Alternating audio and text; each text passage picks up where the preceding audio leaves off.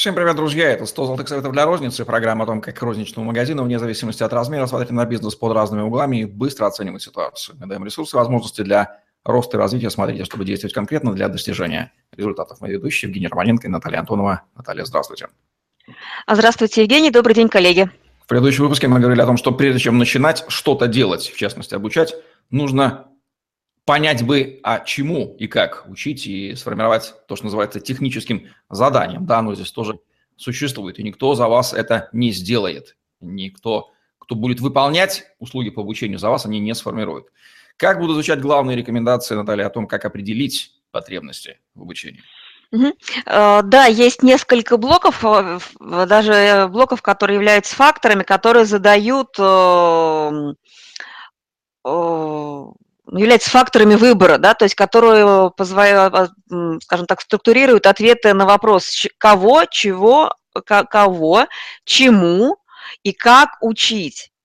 А, первое, мы говорим о том, что у нас а, есть ну, структура компании, функционал должности и задачи, задачи должности. И получается, что исходя из функционала задач должности а, и компетенций, которые мы ожидаем, которые прописаны как качество, то, как он их выполняет, и какой достаточный, необходимый и достаточный уровень нас устраивает, вот это называется профилем сотрудника, профилем компетенции, профиля должности. Да? То есть, ну, если вот говорить научным таким языком, а, я думаю, что владельцы небольших магазинов испугались и говорят, «А, как нам это сделать, это очень научно-научно. На самом деле, а, это делается очень просто, да, то есть у вас есть те задачи, которые, функции, которые должен выполнить, ваше понимание, как он должен выполнить, и э, это оцифрованное понимание, как он должен делать. То есть сколько обслужить сотрудников на кассе за час, а, на сколько звонков ответить, а, сколько найти новых клиентов. Ну, то есть это все цифруется, э, есть и в цифрах. Да? И вы определяете что, что это для вас на тройку, какой уровень, что, ну, то есть есть шкала компетенций там от 1 до 10, то есть можно оценивать, то есть выстраивается, выстраивается шкала. Вот. Э, по большому счету эту, эту задачу отлично решают специалисты на аутсорсе. Но вам необходимо сказать, то есть а, зада, мои задачи должности такие такие такие-то, да, а, и выполняться должно так, так, так. По крайней мере, вот оформить запрос, структурировать запрос э, что хотите. А, когда возникает вообще, то есть вот эта задача ну, в обучении, да, а, изменился бизнес, а, как он может измениться? Изменились задачи, которые решает компания на текущем этапе, изменились продукты, с которыми работает компания, изменились направления, регионы, технологии работы магазина, да, то есть э, компания выросла, все, мы по-старому больше не можем работать, у нас меняется допустим, там появляется РЦ, распределительный центр, и меняется система товародвижения, и у нас все по-новому, и снова здравствуйте, то есть, э, и люди вырастают, да, то есть в чем еще обусловлена потребность в обучении, да, то есть комп, э, часто компания развивается за счет собственного внутреннего ресурса, и получается, что, ну, тут двойная такая история, да, чтобы вы понимали, что вроде бы мы развиваем своих, да, допустим, был человек администратором, стал э, управляющим, круто, и у него есть какое-то понимание, даже, ну пусть оно формализованное и описано, и вот тут Остапа понесло. Причем я видела этих Остапов в реальной жизни, а, то есть такое вытворяется магазин, магазины загибаются, приходится вызывать команду реаниматологов, да, с другого магазина, вот, либо, ну, расставаться с сотрудником, потому что он считает, что он все делает правильно, он уверен в своей правоте, и ни один тренинг не способен его э, вот, внешний, то есть что из нас отправляется, нас, мы все знаем. То есть вот эта иллюзия зазнайства, а, вот скрытая, оно может быть а, сигналом с а, потребности в обучении, но в изменении формы обучения.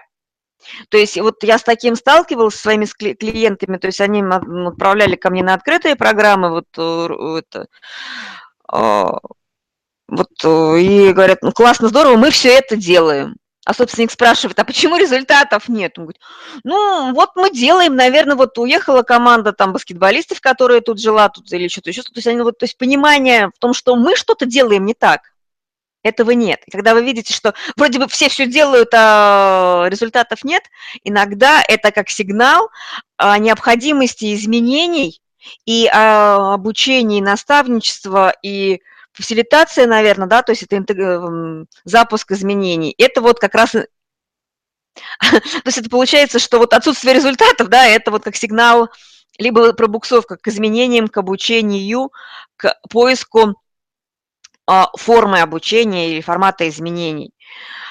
Что еще может случиться, да, то есть меняются запросы собственника, и тогда собственник является как заказчиком обучения. Говорит, значит так, ребята, я значит, раньше торговал бубликами, буду теперь бублики эти сам э, выпекать.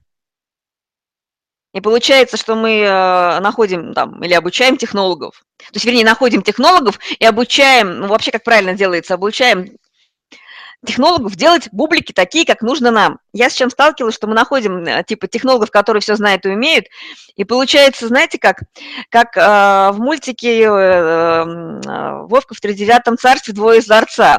То есть он говорит это, ну, давайте, то есть хочу пирожное. Они начинают замесить, то есть они начинают делать, э, типа знают, но делают не то.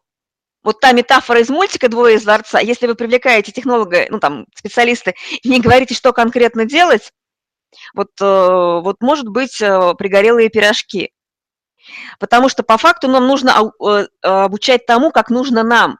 И в моей практике, у моих коллег не только из розницы, ну, то есть магазинов, это ресторатор, это компании, которые занимаются кулинарными, кондитерскими, они технолога, вот эту именно эту компетенцию везут учиться и учат там как надо, то есть там, если это итальянские, итальянская кухня, везут в Италию, нанимая, ну, то есть ищут э, тех технологов, которые способны научить э, делать тот продукт, который нам нужно. И вот эта вот ключевая компетенция делать так, тот продукт, который нужно мне – это вот э, тут есть запрос на обучение будет у собственника.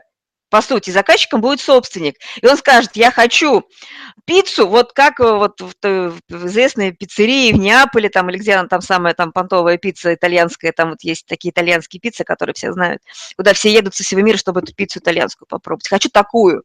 И э, вот тогда технолог вот делает вот это. И, ну, вот именно эту историю. Вы знаете, если оторваться вот, ну, от обучения в рознице, а, я на стажировке в Германии видела, как а, компания, которая производит оборудование по раскатке теста, знаете, как она продает оборудование? А, к ней со всего, со всего мира приезжают технологи, которые тестируют, учатся готовить продукт на этом оборудовании, и компания, производитель оборудования обучает технологов делать вот эти слойки, плюшки, бублики, там, а, у них там печи других производителей. Они обучают технологов готовить продукт, чтобы продать свою раскаточную машину. Представляете, до чего э, дошло, дошло, дошло развитие производственных компаний в Германии?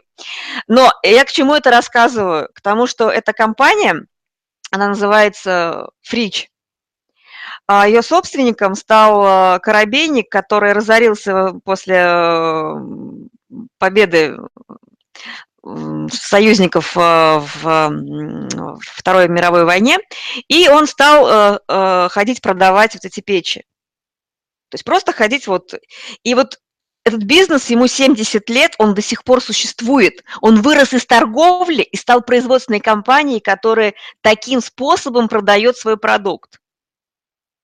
А, я хочу пожелать э, нашим э, слушателям вот э, вырасти до такого масштаба, да, то есть чтобы компания из условного корабейника и малого бизнеса смогла вырасти в крупное холдинговое предприятие, коим является компания Фрич германская, известная, это одни из лучших раскаточных машин, которые обучают пекарей по всему миру, технологов пекарей по всему миру. И я очень верю в наших соотечественников, которые занимаются ритейлом, потому что заниматься ритейлом в России – это, ну, можно себе прям вот погоны звезду героя, потому что это реально сложно делать.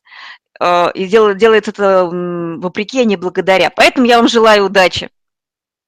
Ну что же, техническое задание на обучение, формирование потребностей никто не отменял. И рекомендация Натальи еще раз подчеркивает, что за вас никто не сформирует, не определит потребности в обучении. Как бы вам не хотелось избегнуть этой задачи. то, что уж возжелать и понять, что вы должны пожелать, это задача самого желающего. А иначе за вас и есть будут, как в мультфильме «Двое из ларца». Наталья Антонова и Евгений Оренко были с вами. Лайк, комментарий, подписывайтесь на YouTube-канал и определяйте потребности в обучении сотрудников с учетом рекомендаций опытного человека, таких как Наталья Антонова. До новых встреч.